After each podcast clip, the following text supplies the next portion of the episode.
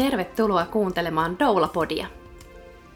Mun nimi on Anna-Riitta Kässi, mä oon ammattidoula ja perustamani Doula-akatemian pääkouluttaja. Doula-podi on podcast doulan työstä, synnytyskulttuurista ja aktivismista ja erilaisista perheellistymisen teemoista. Tämä on kaikille doulille, doulan työstä haaveileville ja yleisesti synnytystyöläisyydestä kiinnostuneille. Tänään ollaankin Doulapodissa sellaisen teeman äärellä, joka on mulle myös henkilökohtaisesti tosi läheinen, mutta onneksi mun ei tarvitse siitä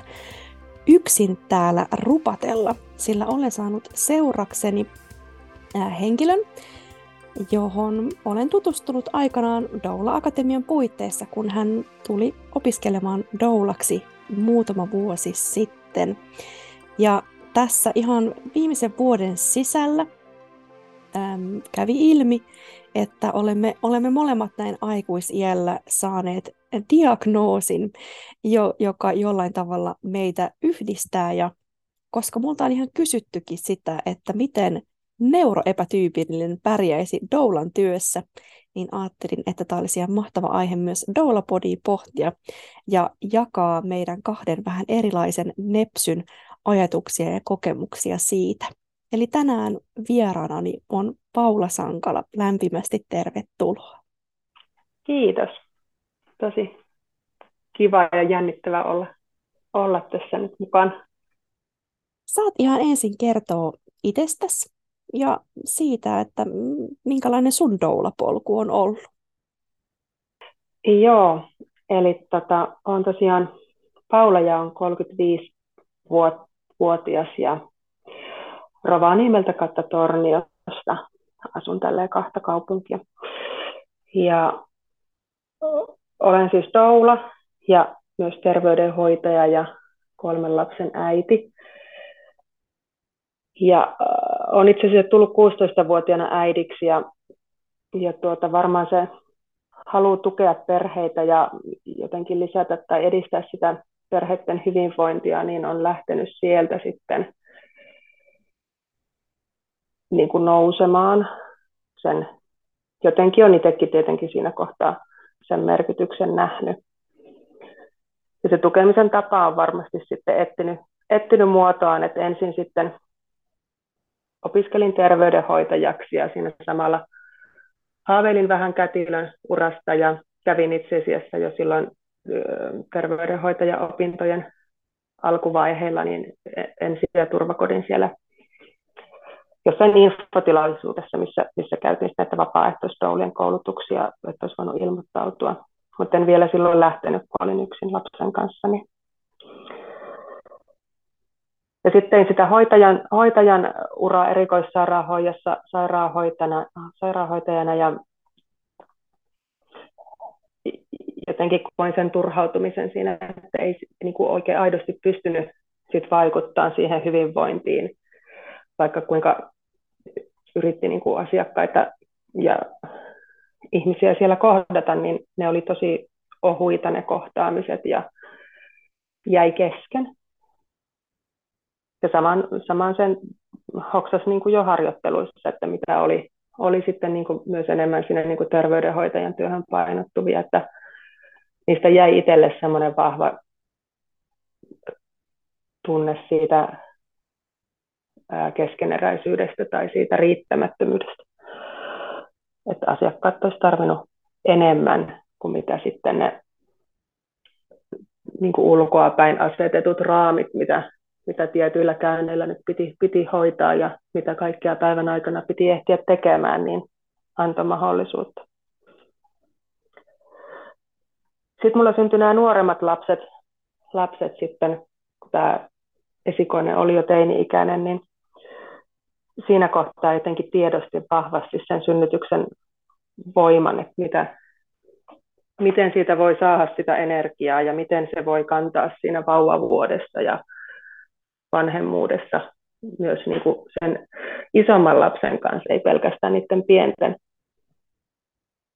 Ja parisuhteessa ja ihan, ihan kaikessa. Ja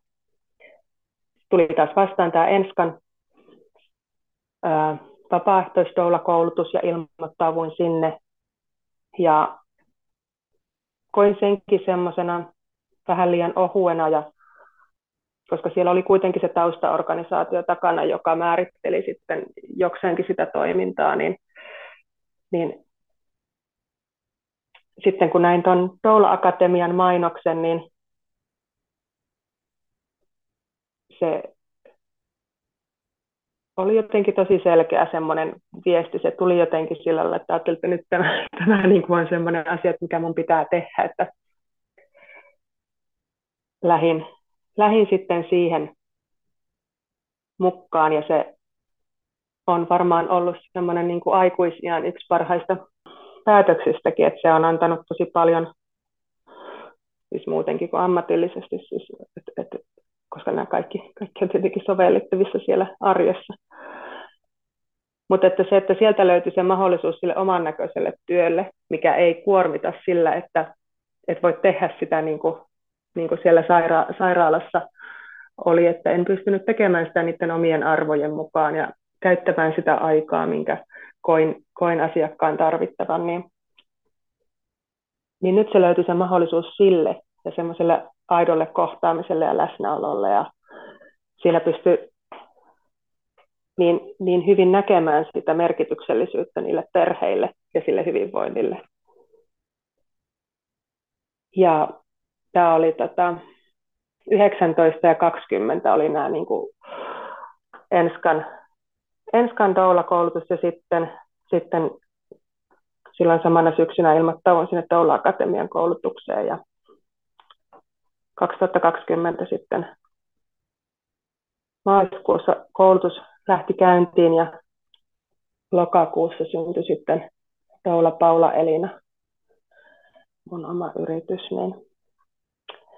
silleen pähkinänkuoressa tämmöinen tämä minun polku. Ja tällä hetkellä sitten kahdelta paikkakunnalta käsin teet siellä Pohjois-Suomen puolella doula-hommia. Joo, mulla itse asiassa elämäntilanne ajo, ajo tosi hyvin, hyvin mutta tähän, että, että Rovaniemeltä aloitin ja Rovaniemellä nyt siellä on, on vähän vahvempi se ehkä doula-kulttuuri tai semmoinen, että se on vähän tutumpi, tutumpi siellä kuin sitten täällä Torniossa ja Merilapissa, että, että se ensi- ja turvakodin doulat toimii siellä ja sitten siellä on, on myös niin kuin toinen, toinen tuota, ammattidoula toiminut pitempään. Että täällä Merilapissa se sitten hakee tosi paljon siellä niin kuin muotoa, mutta se on sitten semmoinen haaste, mikä, mikä pitää ottaa vastaan. Ja tärkeää, että sitä doulan työtä juurtuu myös uusiin paikkoihin, ja se toki aina, aina vähän kestää, kestää kun sitä lähtee niin kuin uutena juttuna ihmisille markkinoimaan ja tuomaan, tuomaan esiin. No tänään tosiaan puhutaan näistä nepsyjutuista. Mulla itselläni siis tausta on sellainen, että itse asiassa silloin kesällä 2018, kun mä, tai miten sen nyt sanoit, milloin Doula Akatemia on perustettu, mutta siis silloin kun suunnittelin tätä sertifiointikoulutuksen lanseerausta, niin mä järjestin kesällä, muistaakseni se oli kesäaikaa, koska muistan käydä niitä puheluita leikkipuistossa ihan hyvän sään aikana, niin tota, mä tarjosin mahdollisuuden, olikohan viidelle vai kymmenelle doulalle tai, tai tota doulan työstä haaveilevalle tämmöiseen vartin mittaiseen niin kuin puheluun, missä voisin vähän jotenkin sparrata tai vähän jotenkin sitä, niin kuin, äm, olikohan se vartin vai pidempikin, no en minä muista, mutta kuitenkin tämmöiseen suht lyhyen ikään kuin keskusteluun, missä, missä voidaan vähän kartoittaa sitä, että missä tämä missä tämä henkilö on niin kuin menossa ja, ja miten hän pääsisi sitten siitä ehkä, ehkä seuraaviin steppeihin. Ja ajatuksena mulla samalla oli vähän niin kuin kuulostella sitä, että kun on lähettämässä omaa doula-koulutusta järjestämään, niin minkälaisia ajatuksia, toiveita, tarpeita ihmisillä niin kuin olisi. Että saada, saada, samalla kun he saa siinä sitä niin kuin, ö, jeesiä siihen jotenkin eteenpäin pääsemiseen, niin mä saan arvokasta tietoa siitä, että mitä oikeastaan niin kuin doulaksi haluavat esimerkiksi koulutukselta niin kuin toivoisi. Ja mä muistan silloin jutelleen yhden semmoisen ihmisen kanssa, joka kertoi, kertoi niin kuin elämästään ja, ja mä jotenkin mä, kaikesta vaan mä mietin, että ei toi on, niin kuin, toi on aivan niin kuin mulla. Ja kävi ilmi, että hän olisi saanut ADHD-diagnoosin Ja, ja se oli jotenkin semmoinen, mitä nyt ehkä niin jotenkin vähän tietyllä tavalla vitsillä olin aiemmin ajatellut silleen, että no on vähän tämmöinen ADHD tai jotenkin, mutta se oli eka kerta, kun mä oikeasti ajattelin, että ei hemmetti, että kyllä mulla se todellakin niin kuin voisi olla. Ja, ja vitsit, että mä haluan nyt ottaa sitä selvää, koska kylläpäs se selittäisikin aika paljon asioita niin kuin mun elämän varrelta. Ja silloin 2018 elokuussa sitten soitin terveyskeskukseen ja pääsin sinne kartotukseen, mutta yllättäen, kun ei ollut tämmöistä ADHD-kartoitusdoulaa siellä odottamassa vastaanoton jälkeen, niin siinähän kävi niin, että, että nämä lomakepino tai lomakepino, jonka mä sain mukaan täytettäväksi erilaisia testejä, ADHD, masennus, ahdistuneisuus, kaksisuuntainen mielialahäiriö, kaikki tämmöiset niin tota, mitä oli tarkoitus siis postittaa sinne, niin mähän postitin ne sitten seuraavana juhannuksena, eli siinä meni semmoinen yhdeksän kuukautta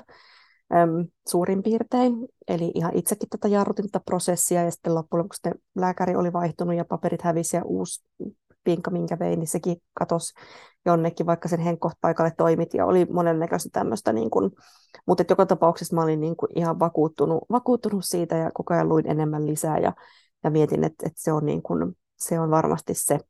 mikä selittää aika monia asioita, niin haasteita kuin sit sellaisia ihan niin kuin hyviäkin ominaisuuksia äm, elämän varrelta. Ja loppujen lopuksi puolison kannustamana päädyin sit yksityiselle, koska se homma vain junnas sillä julkisella niin, että käytännössä siellä olisi haluttu ensin mielenterveysongelmat niin kuin poissulkea, mikä olisi tarkoittanut sitä, että, että olisi terapiassa ehtinyt hyvä tovi käydä, ja loppujen lopuksi sinne kävi niin, että sinne kuntoutuspsykoterapiaan pääsin elokuussa 2022, eli neljä vuotta sen jälkeen, kun mä lähdin siihen ADHD-kartoitukseen. Ja et musta tuntuu, että se olisi ollut aivan niin kuin kohtuuttoman pitkä aika odottaa tänne asti, että huomataan, että niin ei se terapia niin kuin näitä tiettyjä asioita multa poistakaan, vaan, vaan tota, nämä tietyt asiat edelleen tässä niin kuin säilyy. Niin sitten 2021 lokakuussa sain sitten ADHD-diagnoosin yksityiseltä ja se oli kyllä ihan valtava, valtava helpotus ja jotenkin semmoinen tietynlainen validaatio, vaikka mä ajattelin, että, että tullakseen neuroepätyypillisenä, oli se sitten autismin kirjo ADHDta, niin tullakseen validoiduksi ei niin tarvitse välttämättä sitä virallista diagnoosia, koska, koska just meidänlaisilla ihmisillä voi olla myös niin vaikea siinä prosessissa pysyä mukana tai ylipäätään lähteä niin käynnistämään sitä niin mä, mä niin kuin ainakin ajattelen, että myös semmoinen niin kuin tavallaan itse diagnosoitu voi olla tosi niin kuin merkittävä sille neuroepätyypilliselle ihmiselle itselleen siinä niin kuin itseymmärryksessä ja muussa, mutta kyllä se tuntuu ihan tosi tosi hyvältä saada se,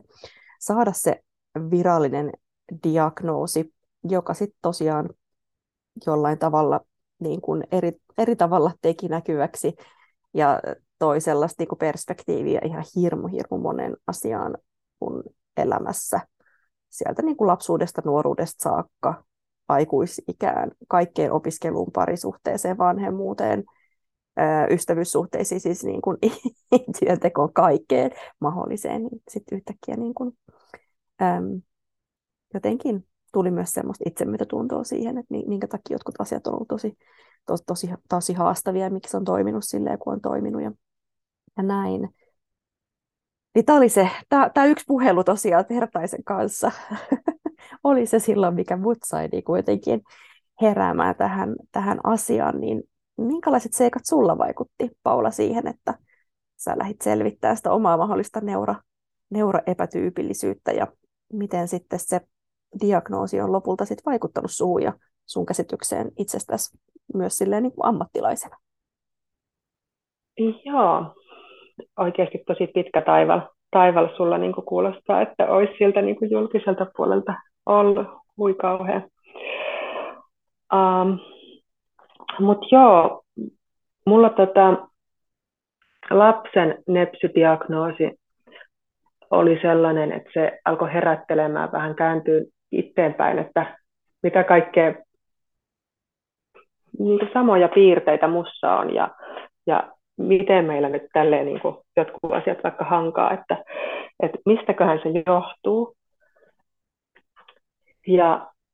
sitten siskon kanssa jotenkin tuli, tuli enemmän puhetta, puhetta asioista ja, Ja lähipiirissä muutenkin se nepsyys ja siihen liittyvät keskustelut oli, oli niin kuin paljon pinnalla.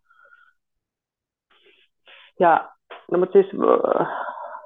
varmasti se, mikä kaikista eniten siihen vaikutti, oli se oman, oman lapsen diagnoosi, koska sitä kautta sitten tietenkin saatiin lapsellekin sitä tukea. Ja, ja sitten kun oltiin siellä tuen piirissä ja oli, oli erilaisia ää, tapaamisia sitten, siis erilaisten ammattilaisten kanssa terveydenhuollossa ja muualla, niin, niin heiltä alkoi sitten tulee myös sellaisia kommentteja muhun liittyen. Ja sitten mä aloin miettiä, että no niin, että et onhan mulla ollut tällaisia asioita, mitkä, mitkä minä olen niin jotenkin kokenut ehkä haasteina ja toiset taas sellaisena, niin kuin, että,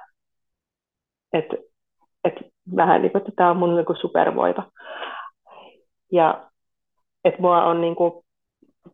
lapsena ja nuorena kuvailtu aika paljon vaikka niin kuin tietyillä sanoilla ja ihan aikuisenakin sitten, että, että niin kuin sellaiset tosi läheiset ystävät. Ja että voisiko siellä olla jotain taustalla. Ja hakeuduin sitten itse itse tuota nepsytutkimuksiin ihan julkisen kautta. Se taisi olla 21 jotain kesää, alkusyksyä tai,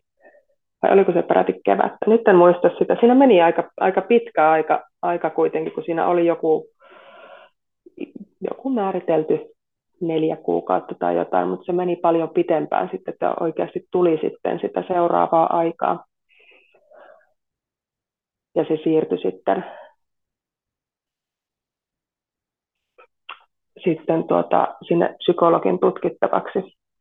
tai sinne haastatteluihin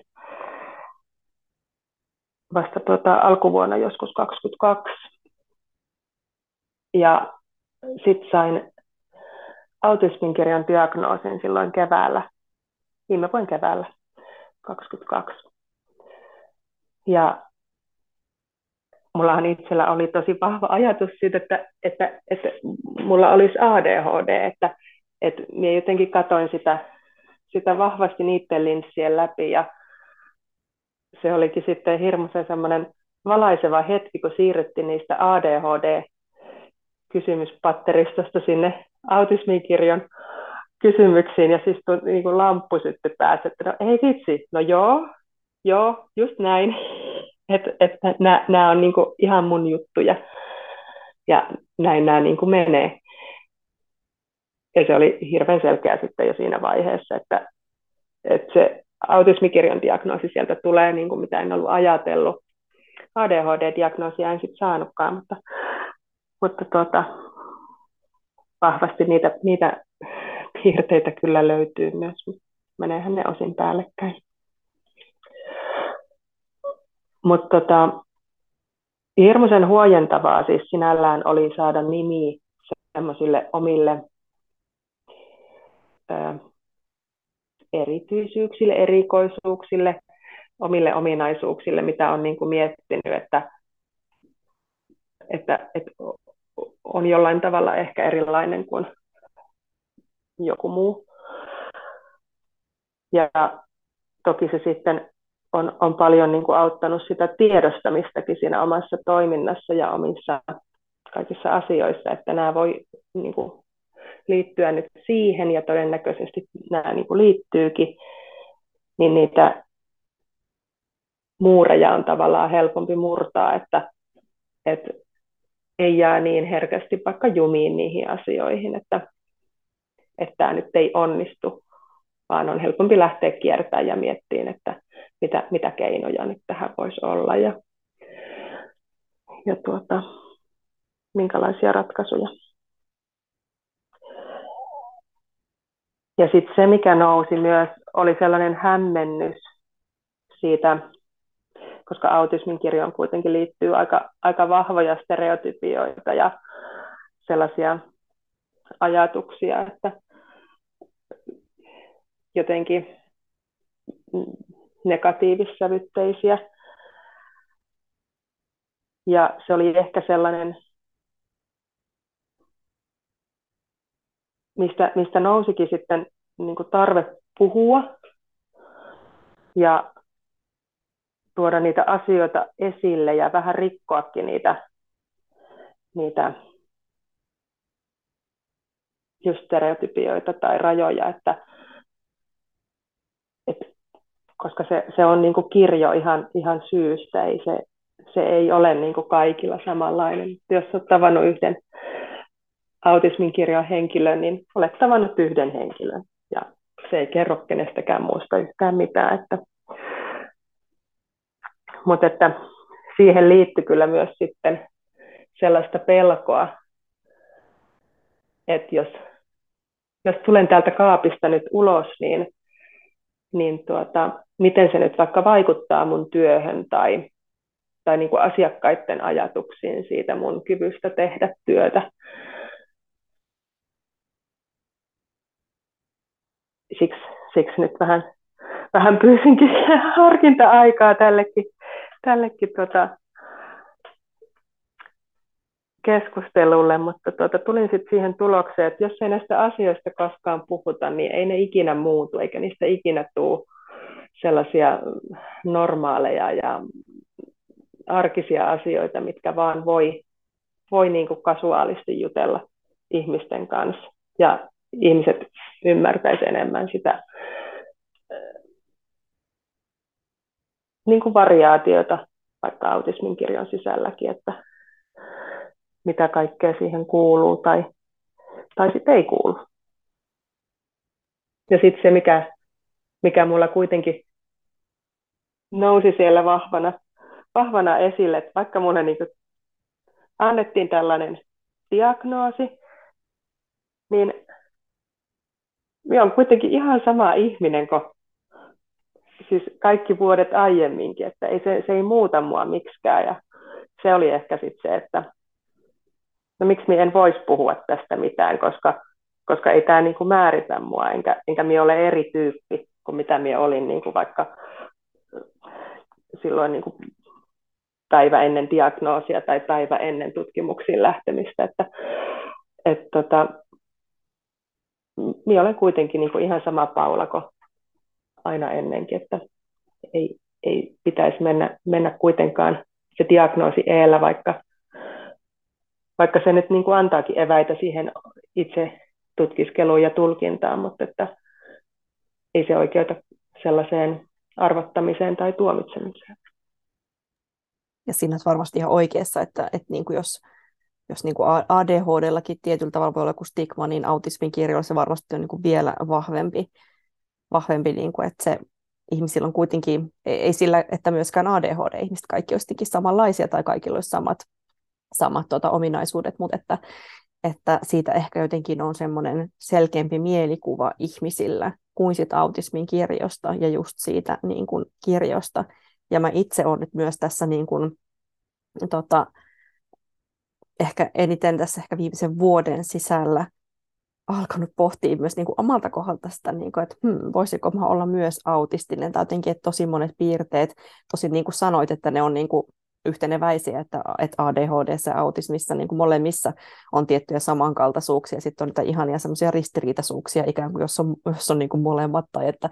tai, tai vaikka ei olisi niin kuin diagnoosina niin kuin molempia, niin piirteitä molemmista, niin just se, että on vaikka ihmisenä että et, et tarvisi vaikka hirveästi semmoista niin järjestystä ja sääntillisyyttä vaikka siihen omaan työskentelytilaan, jotta pystyy keskittymään niin kuin näin, mutta sitten ei pysty niin kuin pitämään asioita niin kuin järjestyksessä ja, ja niin kuin ta- tarvii tavallaan rutiineita selvitäkseen, mutta ei, niin kuin pysty, ei, ei, ei niin kuin pysty tavallaan pitämään kiinni niistä rutiineista tai luomaan edes mitään niin kuin rutiineja. Että et, et on tavallaan tuollaisia to, niin kuin, mm, haasteita, ja mikä varmasti just luo sen, että ei ole niin kuin mitään semmoista yhtä niin kuin mallihenkilöstä voisi sanoa, että juuri tällainen on autistinen henkilö tai, tai ADHD-henkilö, koska, koska me ollaan kuitenkin niin kuin paljon muutakin kuin se, kuin se meidän niin kuin neuroepätyypillisyys, mutta, mutta olen kyllä itsestä miettinyt myöskin, että, että, että niin kuin tosi sanoit, että lähit jotenkin ihan sillä, sillä mielellä, että, että ADHDhan se on, ja sitten sieltä tulikin se autismin kirjodiagnoosi, niin välillä on itsekin miettinyt, että, että jos olisi vaikka siellä julkisella nyt ne jatkunut, tai, tai katsotaan, jaksanko niitä vielä vaivata jossain vaiheessa lisää, lisää että voitaisiko nyt te hoitaa täällä, nyt kun siellä terapiassa on käyty, niin voitaisiko nyt sitten katsoa tämä, että jos sitten katsottaisikin myös sitä, myös sitä autismin kirjon diagnoosia, koska tuollaisia self-assessment-testejä, muutaman sadan kohdan erilaisia raksiruutuun testejä tehneenä, niin, niin tota, kyllä ne pisteet sieltä aika korkealla huitelee ja tietyllä tavalla sitten taas joitain muita asioita ne voisi selittää, sellaisia, mitä ei pelkkä ADHD ehkä ole selittänyt, mutta,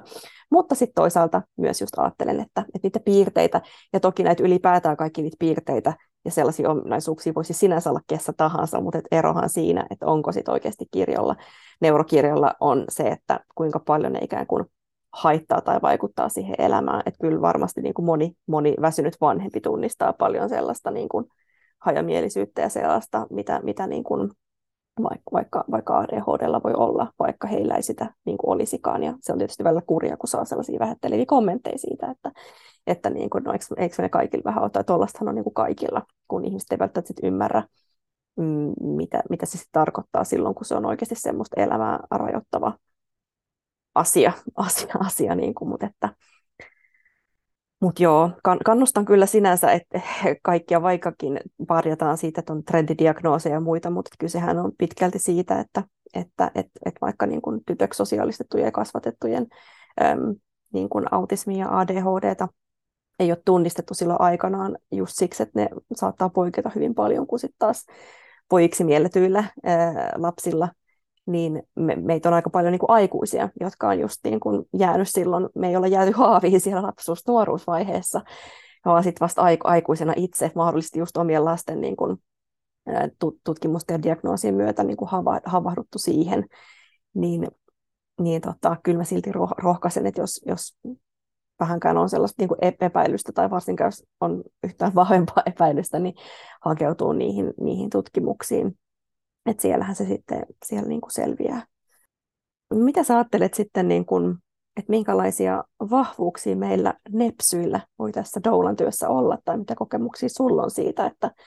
mitä tavalla etuja siitä, sanoitkin sen jotenkin, että su, oma supervoima tai sellainen, niin mitä, mitä niin kuin hyvää se on tuonut, miten se on auttanut sua tässä työssä? Joo, kyllä, kyllä musta mulla on ollut aina sellainen se on vähän, niin kuin vähän molempia, siis sellainen uppoutuminen johonkin asiaan, että et, et sitä sitten vaan niin kuin sukelletaan syvään päähän.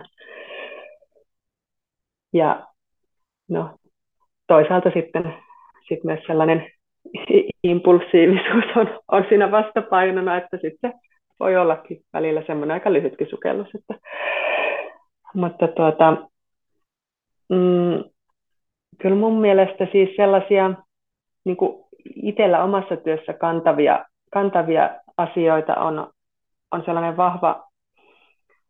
niin kuin oikeudentaju ja se, että ne omat arvot koen tosi tärkeänä ja en ää, sillä tavalla oikeastaan niistä hirveän paljon jousta. Et toki toki niin kuin se asiakkaan arvot aina määrittää sen, että miten, miten hän haluaa haluaa niin kuin sitä, että sitä työtä tehdään, mutta siis sellaiset niin kuin ne raamit, miten minä sitten kuitenkin sitä työtä teen, niin miten minä kohtaan ihmisen tai käytän sitä aikaa tai olen läsnä, niin ne, ne on niin kuin sellaiset, että minusta se on asiakkaallekin sellainen, tiedät mitä saat, että että se ei ole semmoinen häilyvä viiva, että no, tämä nyt on ehkä vähän näin tai noin. Ja tosiaan no se läsnä, läsnäolo ja tila keskustelulle ja ajatuksille on myös sellainen, mikä mun mielestä tulee sieltä niin kuin, sitten omien nepsypiirteiden mukana, koska mun tapa, tapa keskustella ja olla on sellainen hyvin tilaa antava. Ja en jotenkin osaa, osaa sellaista päälle puhumista tai, tai muuta, että toki niin kuin omissa, omissa ryhmissä välillä täytyy rajata sitten, että aika, aika riittäisi, mutta, mutta että mun mielestä sellainen rauhallinen tilaa antava keskustelutyyli on sellainen, missä niin kuin voi helposti löytää niitä omia, omia toiveita ja omia ajatuksia, oivalluksia, kuin sitten, että se olisi sellainen tosi kiivas ja tiheä tahtinen. Niin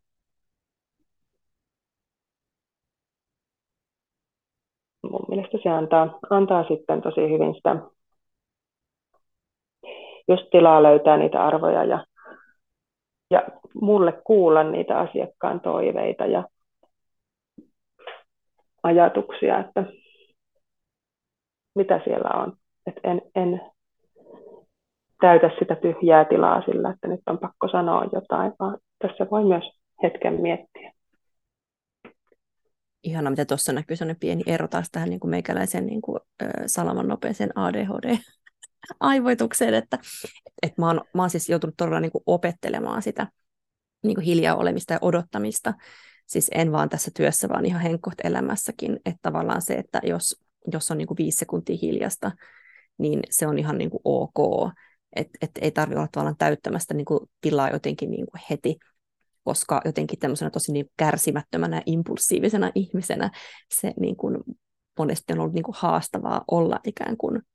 sanomatta jotain, mutta, mutta se on niin kuin harjoituksen myötä tullut. Ja toisaalta mä ajattelen, että se semmoinen niin kuin maskaaminen, mikä siis, jos ei jollekin ole tuttu termi, niin tarkoittaa sitä, että et, et, mm, erilaisia niin kuin tapoja siinä olemisessa niin kuin kompensoida niitä tavallaan neuroepätyypillisen piirteitä, jotta niin kuin ikään kuin näyttäytyisi mahdollisimman neurotyypillisenä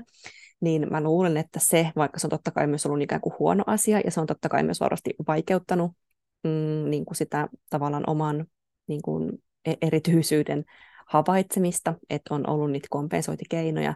niin toisaalta mä ajattelen, että se on ehkä opettanut kuitenkin myös sellaista niin kuin mukautumiskykyä. Että just mitä sanoit tuosta, että mä todellakin allekirjoitan ton, että on just ne tosi selkeät arvot itselläkin ja tosi vahvat ja tuon niitä myös hyvin niin kuin voimakkaasti esiin. Mutta sitten mitä tulee esimerkiksi niin kuin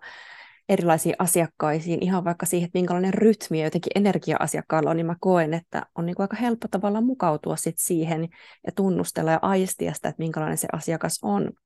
Että, että kenen kanssa on jotenkin tosi niin kuin rauhallinen ja kenen kanssa on sitten semmoinen vähän nopeatempoisempi niin kuin jotenkin räiskyvämpi jotenkin kommunikoinnit tapa ja näin, niin, niin sen mä ajattelen, että varmasti liittyy osittain siihen, miten on tavallaan opetellut erilaisissa tilanteissa jotenkin aina mukautumaan siihen, että miten täällä käyttäydytään, miten toi, niin sitten sit se on niin kuin jotenkin herkistänyt ehkä just aistimaan sitä, että miten, miten juuri tuon ihmisen kanssa olisi tässä hyvä olla niin, että jotenkin olisin juuri hänelle parhaalla tavalla avuksi. Mutta jotenkin se, se niin kuin semmoinen impulsiivisuus ja muu, niin voi, voi toisaalta olla myös siis kuitenkin ikään kuin myös voimavara ja semmoinen hyvä, hyvä asia, että, että tulee niin kuin tehtyä, että ideoita tulee niin kuin, ja yleensä ne No ei nyt yleensä. No, välillä ne lähtee toteutukseen nopeasti ja sitten toisaalta sitten taas miinuspuoli on se, että jotain asioita ei vaan niin kuin vuosikausiinkaan saa aikaiseksi. Et, et mä aina, jos mä puhun itsestäni, että kun mä oon niin aikaa saamaton, niin harva ihminen niin kuin allekirjoittaa sitten aina silleen, että no Anna-Riitta kuule, että susta ei voi niin kuin tota, kyllä sanoa, että mitä kaikkea sä ootkaan niin tehnyt, mutta ne ei niin kuin tavallaan näe sitä, että miten paljon siellä pinnan alla on tekemätöntä. Ja ehkä vielä semmoista niin kuin oleellisempaa tekemistä, että musta tuntuu, että, se mun, että mun tekeminen saattaa näyttää, että mun koko ajan monta rautaa tulessa ja kaikki jotenkin rullaa ja näin, vaikka oikeasti se on semmoista niin kuin sohimista, siis semmoista niin tulipalojen sammuttelua, että ei ole mitään semmoista niin kuin strategiaa eikä mitään, että kohta tulee yhdeksän vuotta yrittäjyyttä täyteen ja niin kuin 2022 mä niin kuin ensimmäistä kertaa niin kuin aloin tehdä semmoista vähän niin kuin suunnitelmaa tälle vuodelle ja kuitenkin ollaan niin kuin tässä äänitysvaiheessa maaliskuussa ja, ja silti niin kuin se, että mä jotenkin, jotenkin toteuttaisin sitä jotenkin suunnitelmaa ja näin, niin on kyllä ihan vielä niin kuin vaiheessa, mutta toisaalta sitten taas äm, on niin kuin tilaa sille, että kun tulee spontaaneita ideoita ja ajatuksia, niin ei ole niin kuin liian korkea kynnys vaikka tehdä somea jotain julkaisuja tai kertoa omia mielipiteitään tai, tai jotain sellaista, että, et siinä mielessä se on varmasti esimerkiksi, jos ajattelee sitä doulan työtä ja mitä kaikkea se on, ja että mitä siihen on liittynyt myös, myös se, että tietenkin se, että äm, ää, kartuttaa sitä verkostoa ja saa sitä yleisöä ja, ja sitä niin kohderyhmää kerrytettyä jotenkin luokseen esimerkiksi somessa, jotka, jossa voisi olla potentiaalisia asiakkaita, niin totta kai semmoinen niin kuitenkin nopea temponen, innostava joku niin kuin sisällön tuotanto on ollut semmoinen, mistä on ollut niin kuin hyötyä että et, et niin kun, ja on niitä kausia, kun välillä ei mitään tapahdu missään, ja sitten taas niin kuin sellaisia, että tykitin viisi julkaisua Facebook-sivulleni päivässä vuoden ajan tai jotain, että et, et ei se tietenkään niin kuin, ei, ei niin kuin jaksa tavallaan niin kuin olla ta, se tasavahva, siis sille, että se, se on niin kuin, menee tosi aalloissa ne, se niin kuin semmoinen, niin, ne omat voimavarat myös, koska kyllä sitä huomaa, että sitä myös väsähtää, ja tietysti niin kuin uupuminen on myös niin kuin tyypillisempää tai yleisempää niin kuin meillä neuroepätyypillisillä. Mutta että, että mä ajattelen, että noi on kyllä sellaisia, mistä kuitenkin ehkä enemmän on ollut hyötyä kuin haittaa tässä työssä, sekä siinä, että mitä siihen työn tavallaan taustalle liittyy, että sitten siihen varsinaiseen kohtaamiseen niiden asiakkaiden kanssa. Ja toki tämä on myös semmoista niin kuin vaihtelevaa ja epäsäännöllistä työtä, että ei, ei tavallaan tule niin kuin sellaisiin jotenkin rutiineihin tylsistyneeksi, niin sekin on ehkä se, miksi tämä mulle niin ADHD on, on sopinut hyvin. Joo, oikeasti toi vaihtelevuus, niin se, se sopii kyllä niin kuin just mullekin tosi hyvin. Ja ihana, ihana kun otit ton niin kuin jotenkin sen tilan, tunteen ja tilanteen, kaiken sen aistimisen puheeksi, koska musta se on myös sellainen yksi supervoima, mikä, mikä ihan ehdottomasti näkyy siinä, että ne, että ne tuntosarvet ja kaikki on, on jotenkin tosi niin kuin vahvat ja kanhaavat auki, että, että mitä, mitä siellä niin kuin ympärillä tapahtuu ja musta se, että, että sit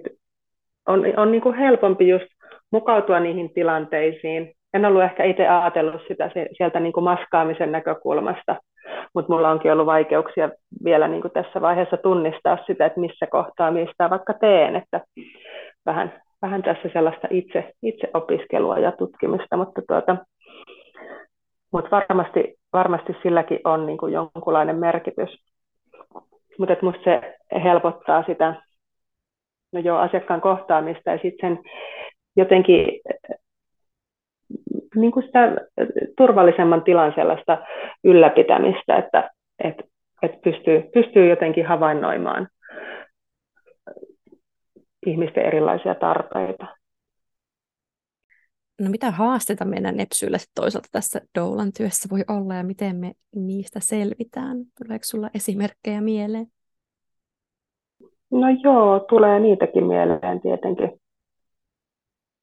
Tuosta vielä pakko, pakko noihin niin kuin vahvuuksiin heittää toi, että kun on aina jotenkin kulkenut elämässä sellaista omaa, ehkä vähän valtavirrasta eriävää polkua, niin minusta se tuo siihen elämään aika paljon sellaista rohkeutta ja valmiutta, valmiutta niin kuin seisoa niillä omilla jaloilla. Eli, eli tota, pystyy, pystyy myös olemaan sit niin kuin aika vahvana tukenakin. Ää, no, ehkä se impulsiivisuus sinänsä, että se on, se on siellä niin kuin voimavarana, että tavallaan pystyy heittäytymään tilanteisiin ja pystyy tekemään asioita vaikka nopeallakin aikataululla ja, ja muuttamaan suunnitelmia tai muuta. Mutta sitten sit se, juuri se suunnittelun vaikeus ja aikatauluttamisen vaikeus ja, ja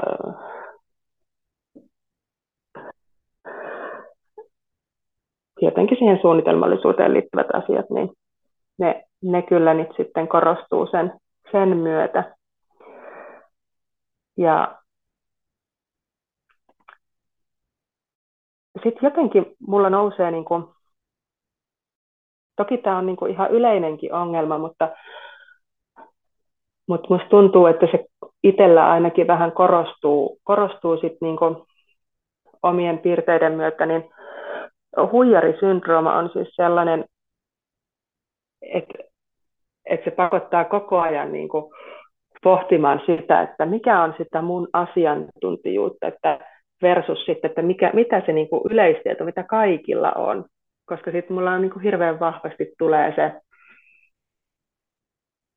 koska niin kuin tähän uppoutumiseen liittyen, niin sit sieltä nousee sellainen, että, että kaikille pitäisi olla niin kuin lähde.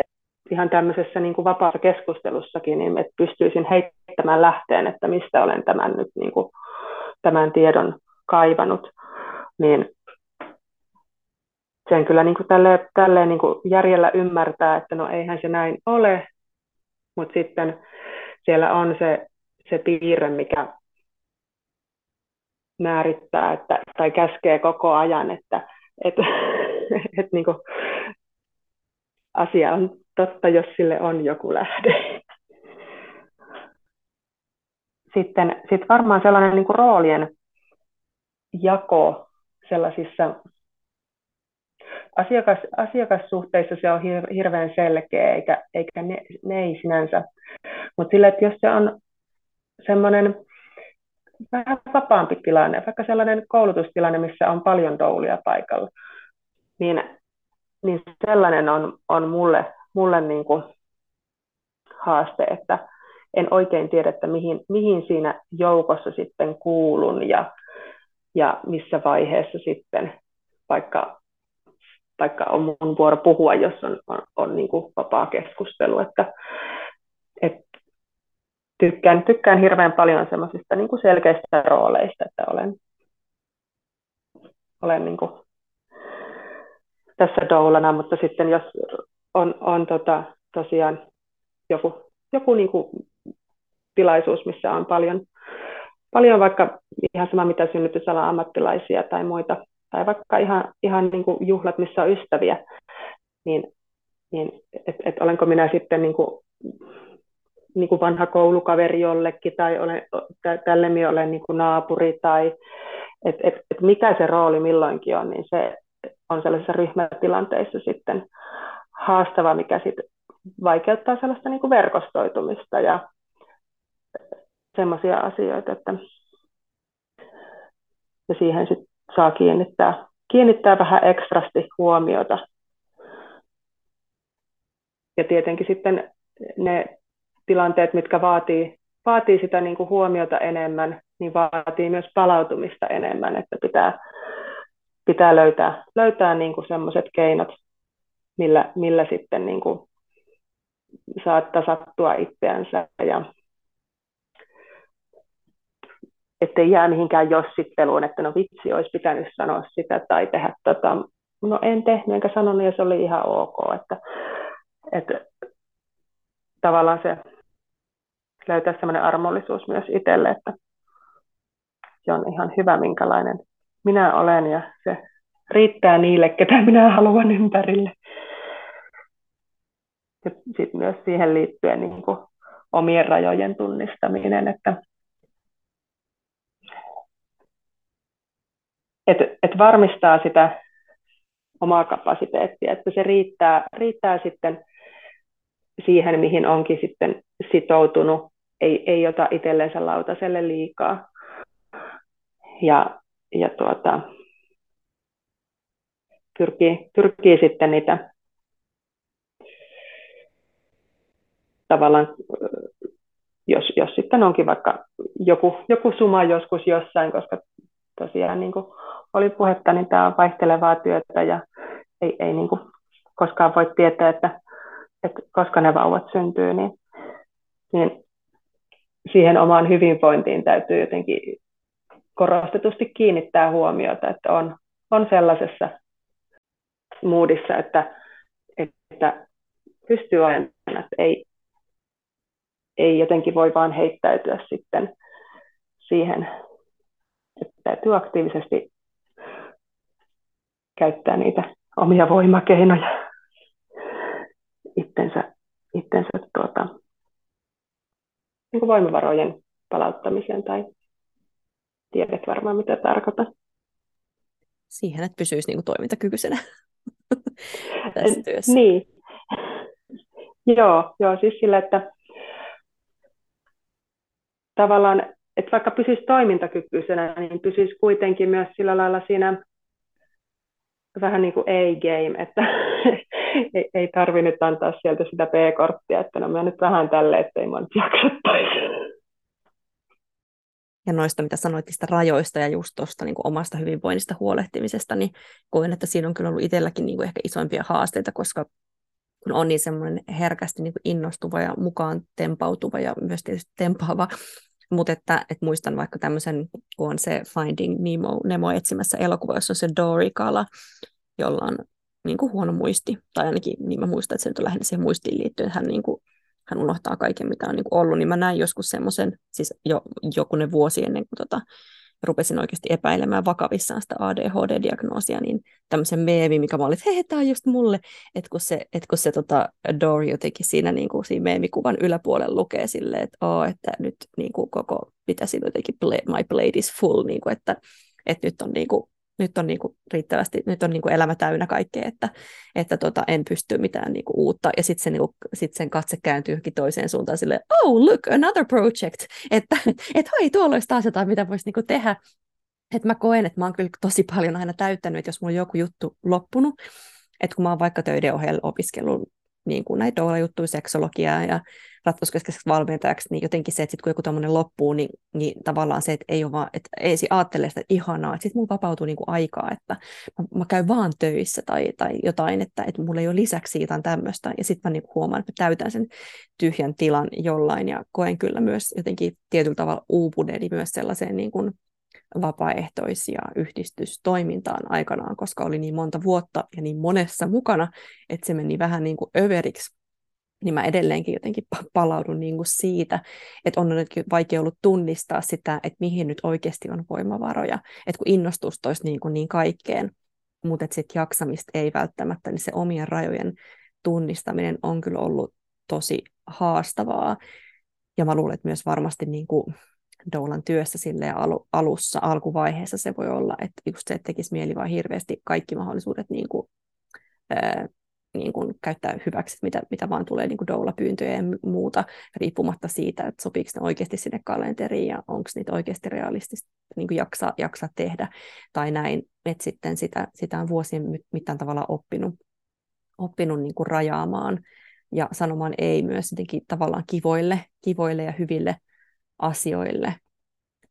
jotta pysyisi jotenkin semmoisena niin työkykyisenä tai tai jotenkin, mua härsyttää, tiedätkö, niin jotenkin tuossa yhteiskunnassa aina se, että just joku terapiankin, kun Kelan kuntoutuspsykoterapian pää, terapian pääset ikään kuin, että jos työkyky on niin kuin vaarassa. Mutta kun mä ajattelin, että eikö niin kuin ylipäätään tämmöinen niin kuin elä, elämänkyky, tai jotenkin se, että, että mä aina ajatellut, että kyllä mun niin kuin töissä on niitä paukkuja riittää, tai tö, töistä, töitä mä niin kuin jaksan tehdä, mutta sitten se on tavallaan se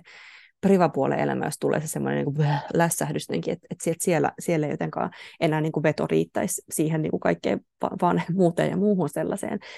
Että musta jotenkin ei meidän pitäisi puhua, ehkä se on tällainen kapitalistinen maailma, jos me puhutaan tästä niin kuin, että työkykyisyydestä tai muusta,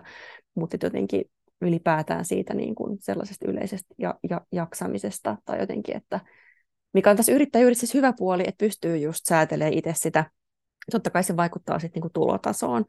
että et en mä yrittäjänä vielä missään vaiheessa päässyt, päässyt samoihin tuloihin kuin mitä mä opettajana sain, vaikka se on mun tavoite ollut. Toki vähän tässä korona ja kaiken näköistä tullut väliin ikään kuin haittaamaan sitä NS-kasvua, mutta, mutta, mutta sitten kuitenkin kun mä mietin niitä vapauksia kaikkea, mitä mulla on versus siihen niin opettajan työhön ja miten mä saan itse päättää ja määritellä kaiken ja pitää niin paljon vapaa-päiviä lomaa kuin mä haluan, niin en mä kyllä sitä niin kuin, niin kuin rahaa vaihtaisi ikään kuin. Siis sille totta kai olisi kiva, kiva niin kuin, että, että olisi ehkä vähän, vähän parempi toimeentulo, mutta et, et silti, silti se, se on niin, kuin, niin tärkeää se jotenkin oma jaksaminen ja semmoinen, että, että se on niin kuin mennyt edelle tai että sitä on oppinut arvostaan, arvostaan niin, kuin niin paljon. Ja varsinkin noihin niin kuin päivystyksiin liittyen, että mä huomaan nyt, että kun mä päivystän synnytyksiä tai mulla on omia doula-asiakkaita sille 1-3 vuodessa, niin sitten se on niin kuin tosi sopiva mulle, että, että niin kuin mä en enää jaksaiskaan välttämättä tehdä niitä, tai että se päivystysaika, että sitten kun se pitkästä aikaa tulee pitkän tauon jälkeen, niin on silleen, että, wow, niin kuin, että tuntuu tosi kuormittavalta,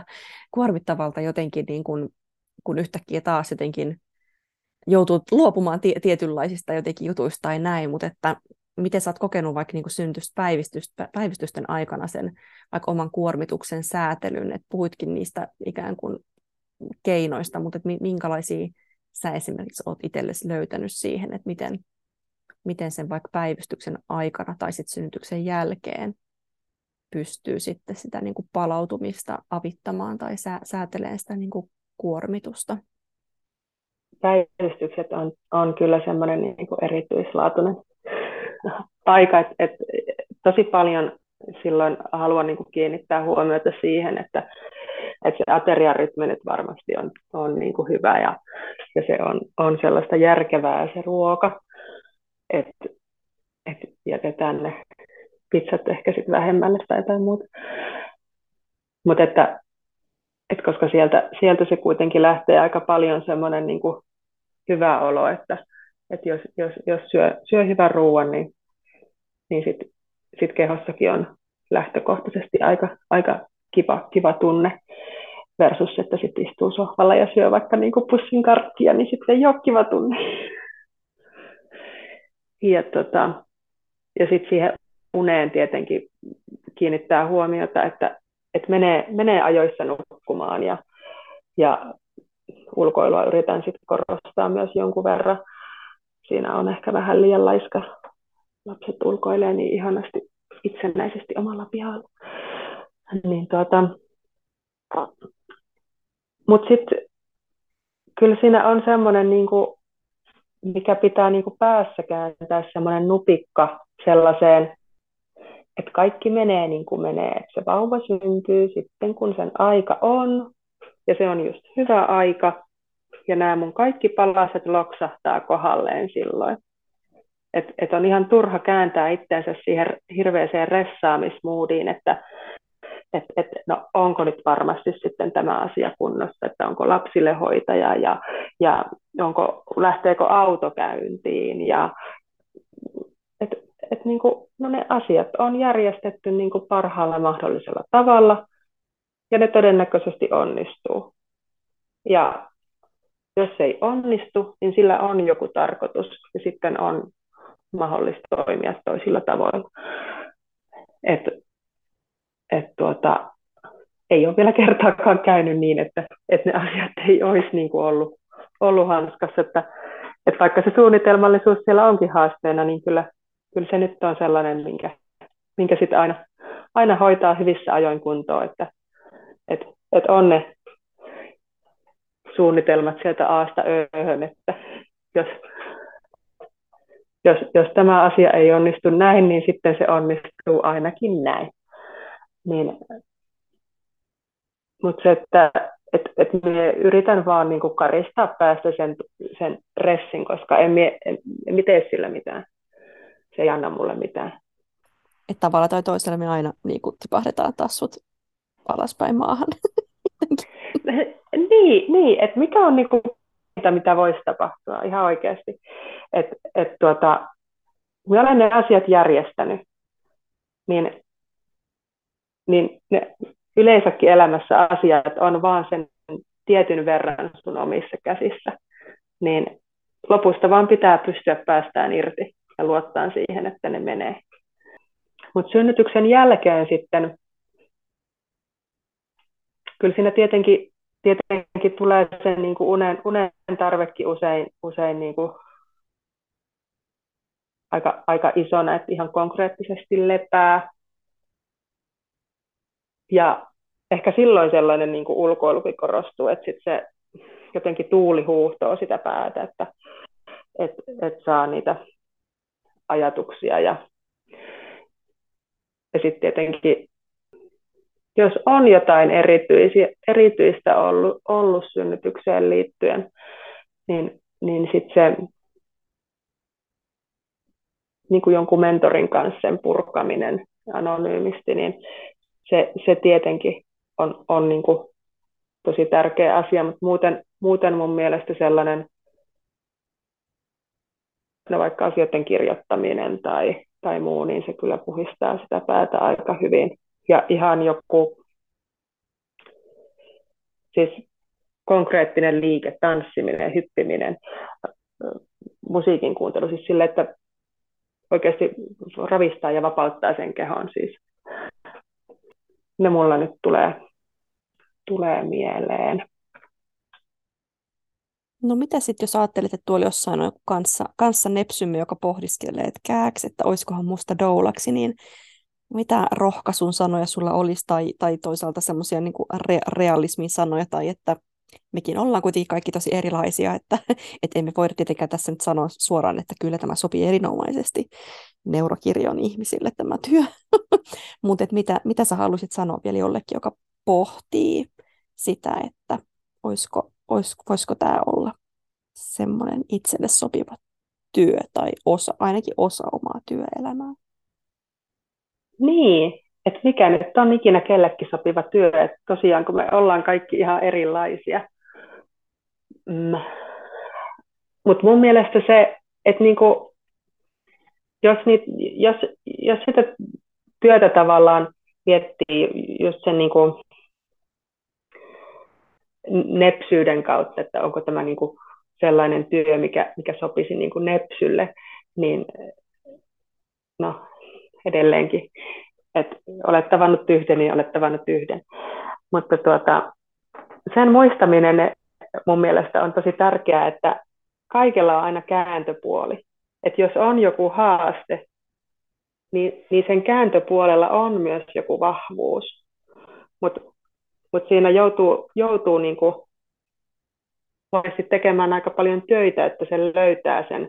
että miten se pallo pyörii ja miten sitä pystyy pyörittämään siihen suuntaan, että se sieltä löytäisi ehkä itsekin enemmän sen vahvuuden, eikä jäisi, jäisi niin kuin sen niin kuin haasteen alle, mikä on niin kuin tosi ymmärrettävää, että se on tosi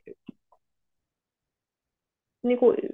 iso mahdollisuus, että niinkin voi käydä. Mutta jos niin käykin, niin kyllä tavallaan on pa- paljon, paljon eri, eri keinoja päästä sitäkin sitten työstää. Että. Ja sitten se, niin kuin, mitä tuossa sanoitkin, että se että yrittäjänä on, on mahdollista muovata sitä omaa työtä ja sitä, miten sitä tekee, kuinka paljon ja, ja milloin ja missä. Että Toki se vaikuttaa siihen omaan toimeentulo, toimeentuloon, mutta tuota, ehkä sitten, sitten niin kuin musta on myös tosi tärkeää miettiä sitä, että mikä lopulta on tärkeää itselle. Ja sehän voi niin kuin eri elämäntilanteissa vaihella tosi paljon. Että jossain tilanteessa se vaan on tosi tärkeää, että on vahva ja selkeä ja varma toimeentulo, että tietää, että tulee se X määrä rahaa tilille joka kuukausi. Ja silloin kannattaa toimia tietenkin sen mukaan. Mutta että itse olen ainakin kokenut sen,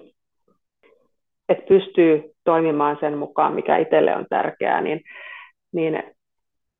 että se on tuonut niin paljon semmoista sisäistä rauhaa, että emme pysty pistämään siihen hintalappua päälle, että paljon, paljon tämä, niin kuin, että mistä hinnasta mä myisin sen pois, jos, jos miettii vaikka sitä, sitä mun työtä niin kuin siellä erikoissairaanhoidossa, niin en minä niin vaihtaisi sitä oikeasti, niin kuin, ihan sama mitä puhutaan hoitajien palkoista, niin saavat nostaa ihan maailman tappiin, niin en minä siihen palaa. Et se vaan ei, niin kuin ruokin mun jotain sielua tai mitä, mikä, mikä ikinä onkaan, niin se kompromissien tekeminen ja joustaminen niistä tärkeistä asioista, mitkä mun mielestä on niitä niin kuin ihmisyyttä kannattelevia ja hyvinvointia luovia, tekijöitä, niin ehkä kannattaa vaan miettiä se, että, että mikä, mikä lopulta itselle on se punainen lanka, mitä, mitä haluaa seurata elämässä. Eikä tietenkään niin siihenkään tarvitse niin jumittua. Et, jos, jos lähteekin nyt toulan polulle, niin ei sitä tarvitse tehdä niin eläkkeeseen saakka. Että sit voi jatkaa, jatkaa niin toiseen suuntaan, jos siltä tuntuu. Että mun mielestä kuitenkin tämä niin koulutus ja kaikki niin opit, mitä tässä on sen niin koulutusten ja, ja sitten niin asiakaskohtaamisten kautta ja itsensä tutkiskelun kautta tullut, niin ne on sovellettavissa ihan, ihan sinne omaan, omaan niin elämään, perheeseen, parisuhteeseen. Ja tosi paljon niin kuin erilaisiin työyhteisöihin, että ei se niin kuin hukkaan mene. Että jos, jos sitä haluaa tutkia, niin jos se tuntuu omalta jutulta, niin miksi ei? Että ehkä, ehkä enemmän, tai kun musta tuntuu, että, että katsotaanko ehkä maailmaa pal- paljon tai ainakin jonkun verran siis silleen niin kuin esteiden kautta, että no miksi minä en voisi tehdä tuota, että no, mulla on näitä esteitä tuossa. Mutta että mitä edellytyksiä mulla kuitenkin olisi tehdä niitä ja mennä niiden esteiden yli, niin ehkä se, sen näkeminen, että pannaan niitä vaaleanpunaisia laseja vähän silmän sille järkevissä määrin tietenkin. Ja olipa sitten nepsy tai nentti, eli ne, ne, neuroepätyypillinen tai tyypillinen, niin pakko vielä vinkata tähän loppuun, että, että nyt loppukevästä on tulossa taas meidän doulaksi työpaja, jossa pääsee just pohdiskelemaan sitä, että voisiko tämä doulan työ olla se oma juttu, niin kannattaa sieltä www.doulaakatemia.fi katsoa siitä lisätietoja ja ilmoittautua mukaan. Se voi olla sellainen yksi hyvä paikka, missä pääsee, pääsee just punnitsemaan sitä että, että mikä se niin kuin, mitkä tavallaan just omalla kohdalla vaikuttaisi siihen, että, että se voisi sopia ja mitkä sitten taas mahdollisesti voi olla sellaisia tekijöitä, minkä takia sitten voi olla, että, että sitten ehkä joku muu tapa äm, jotenkin toteuttaa itseään näiden teemojen parissa voisi vois olla sopiva, niin kannattaa ehdottomasti siihen, siihen tutustua. Kiitos Paula tosi paljon sulle, kun tulit juttelemaan ja toivotaan, että ollaan nyt tämän yhden jakson aikana saatu paljon sellaisia niin kuin ennakkoluuloja ja stereotypioita ja tabuja ja muita rikottua ja, ja tota, toi voidaan ylpeästi tätä työtä, työtä täältä kirjolta käsin tehdä. Kiitos paljon, kun pyysit. Oli jotenkin vapauttavaa tulla niin kuin puhumaan näistä aiheista. Kiitos, kun kuuntelit tämänkertaisen jakson. Doula Podin löydät Instagramista at Doula Akatemia.